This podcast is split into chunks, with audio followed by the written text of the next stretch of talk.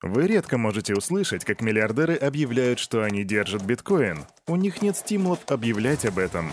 Единственное, что вы увидите, это то, что баланс биткоинов на биржах стремится к нулю.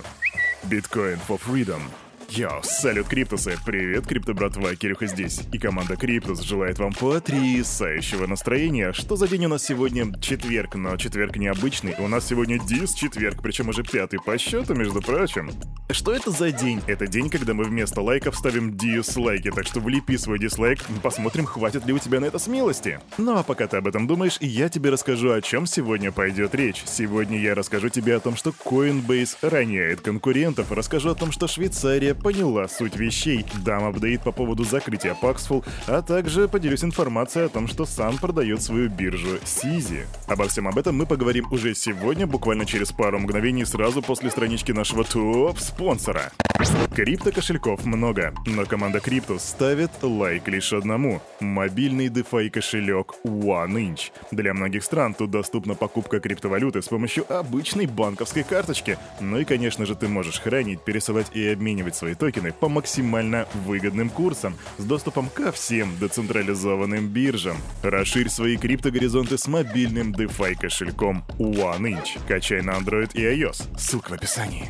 Ой, а я забыл сказать, что у нас сегодня с вами еще и распаковочка будет, но вы без меня это прекрасно знаете. А значит, вы знаете, куда ведет наша дорога. Прямо на Crypto Bubbles. Заходим, смотрим.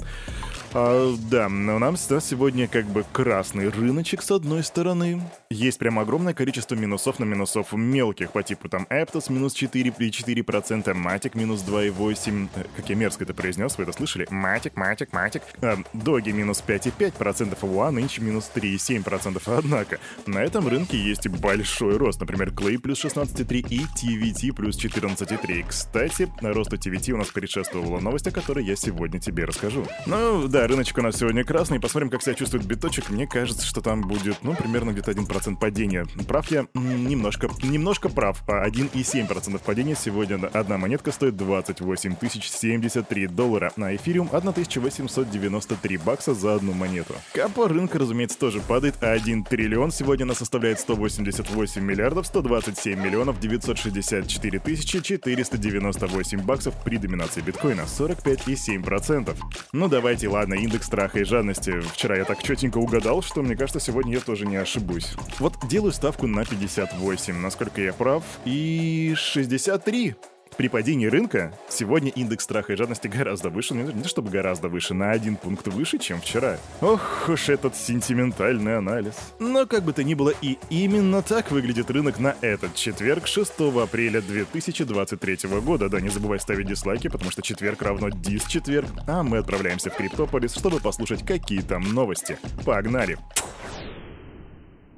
Делаем музычку потише, а поступающую в ваши ушки информацию поважнее. Итак, мы начинаем наше путешествие с различных стран, и сегодня у нас на наших радарах первая появится Швейцария. Мы очень давно не говорили про Швейцарию. Да там ничего особо и не происходило до вчерашнего дня, когда Post Finance, это банковское подразделение почты Швейцарии, не заявило о том, что откроет в партнерстве со швейцарским банком цифровых активов доступ к криптовалютным операциям для своих клиентов. И тут стоит понять, что за Post Finance-то такой, ты вряд ли о нем слышал. А это, между прочим, один из крупнейших розничных банков Швейцарии, который полностью принадлежит Национальной почтовой службе Швейцарии, которая в свою очередь принадлежит государству. То есть швейцарское государство говорит, а давайте мы откроем для своих вкладчиков доступ к криптовалютам, а их в этом банке немало, 2,5 миллионов человек. Пока что доступ будет открыт всего к двум криптовалютам, это, разумеется, биткоин и это, разумеется, эфириум. Цифровые активы стали неотъемлемой частью финансового мира, и наши клиенты хотят получить доступ к этому рынку в Post Finance. Так сказал директор по инвестициям Post Finance. А почему же так постфайнанс решили взбодриться и тут вдруг в моменте открывают доступ к клиентам? А дело в том, что на фоне всех всего вот этого вот банковского кризиса, который назревает, очень многие клиенты начали просто уходить с э, каких-то локальных, региональных швейцарских банков в всякие различные криптобиржи. И тут ребята подсуетились, типа, ну мы же самый крупный банк, и чем мы будем терять на этом бабки, а чё бы нам не попробовать и ну, все это сделать, дело не сделать легальным? И действительно, а почему нет? И вот за этот мув я ставлю большой лайк Швейцарии. Идем дальше. Из Швейцарии отправляемся в Бразилию, и там интереснейшая ситуация, возможно, ситуация, которая еще никогда нигде не повторялась. Бразильский инвестиционный банк, который называется BTG Pactual, объявил о запуске стейблкоина BTG Doll, который будет привязан к курсу доллара США. И ты такой, и чё? А я тебе скажу вот что, этот токен будет работать не на каком-то там внутреннем реестре, а на блокчейне Polygon. В BTG Pactual отмечает, что это первый в мире долларовый стейблкоин, который выпущен банком. По словам главы отдела цифровых активов, которого зовут Андре Портильо, актив позволит его владельцам долларизировать часть своего капитала простым, эффективным и безопасным способом. В свою же очередь BTG Pactual будет хранить резервы стейблкоина и управлять ими, а также отвечать за соблюдение регуляторных требований. Получается, что в BTG Pactual будет храниться обеспечение этого стейблкоина. Мне вот интересно, а как банк на этом будет зарабатывать? Ну что же, если у меня будет информация, то я тебе об этом сообщу. Идем дальше. Новости криптобирж. И тут новости начинаются с криптобиржи Coinbase, которая роняет конкурентов. На каким образом она это делает? Да ты не поверишь. Самым обычным традиционным способом, о котором, кстати, Кирюха говорит уже очень давно. Да что Кирюха, об этом говорят все криптоны. Ну да ладно, это все лирика, давайте вернемся к сути. Итак, Coinbase рекламирует крипту для международных платежей. Представьте себе, прошло 15-14, ладно, там 13 лет, мы наконец-то начали это осознавать. Дело в том, что средняя стоимость отправки денег в традиционной финансовой системе биткоинами равняется 45 баксам. А стоимость отправки биткоинов, причем в любом количестве, всего лишь полтора доллара, не имеет значения, сколько ты отправишь 100 биткоинов, 1 биткоин, 20 сатоши или, может быть, полтора миллиона биткоинов. Также среднее время ожидания перевода долларов составляет от 1 до 10 дней, в то время как перевод биткоинов строго регламентирован 10 минутами. И я понимаю, что большинство людей в России пока еще не пощупали эту проблему международных отправлений, потому что ну, мы редко это делаем. Однако люди в США тратят более 12 миллиардов долларов в год год на комиссиях за отправку денег за границу. Ну ты прикинь, да, просто деньги из воздуха банально. Причем это не только дорого, это еще и долго, а тут вдруг Coinbase такие, о, нифига себе, а что мы можем, можем это сделать киллер фичей? Люди-то и не знали, оказывается, да, и запустили рекламную кампанию, в которой просто приводят вот эти вот банальные цифры. Полтора доллара против 45 долларов и 10 минут против от одного или 10 дней ожидания. Вау, ну, мое почтение. Не, ну хоть кто-то это сделал, правда. В натуре им понадобилось больше 10 лет, чтобы это понять. Да, ты знаешь, скамчик, я удивлен, что это сделали в Coinbase, а не в Binance, где очень часто прибегают к каким-то таким идеальным, элегантным решениям. Крипто, братья, криптосестры, я вам тут принес апдейт по поводу Paxful. Я говорил, что мы будем следить, то, что там были слухи о том, что площадка закрывается, потом эти слухи подтвердились, и вот официальное заявление от ее основателя. Рэй Юсеф объявил об остановке операций криптовалютного P2P обменника, и он заявил, что не уверен, возобновит ли платформа свою деятельность и порекомендовал клиентам пользоваться другими сервисами. И тут можно сказать, Кирюха, да это же было позавчера, да и новость уже в принципе протухшая. Верно, новость уже с душком, однако у нас тут есть апдейт для апдейта. Дело в том, что тот самый Рэй Юсеф анонсировал запуск новой платформы, которая называется Civilization Kit, или сокращенно CivKit. Это будет такое децентрализованное приложение для торговли биткоинами, которое будет построена на децентрализованном протоколе Джека Дорси, который называется Nostr. Официальная документация для этой новой площадки будет выпущена примерно в течение пары недель, и сейчас в данный момент Юсеф хочет заручиться поддержкой биткоин-сообщества для запуска этой площадки. Ну что же, посмотрим, что ему ответит биткоин-комьюнити. Эх, как же биточек-то хочется. Кстати, насчет жирненьких кусочков. У нас тут есть новость по поводу Binance и Хобби. Совсем недавно был слух о том, что якобы Джастин Сан хочет продать Хобби, но Сан все отрицает. И тут в CoinDesk, CoinDesk, в CoinDesk приходит информация. Binance вроде как отказали Джастину Сану, который предлагал им купить его биржу Хобби. Опа! Мы пока не знаем всех э, тонкостей этого вопроса, однако нам стало известно, что Binance не будет ее покупать, потому что им не понравилось, э, что там есть слухи о том, что якобы Huobi имеет связь с материковым Китаем. А Binance сейчас максимально хочет откреститься от Китая, потому что там было очень много информации, что Binance там чуть ли не засланный казачок или типа того.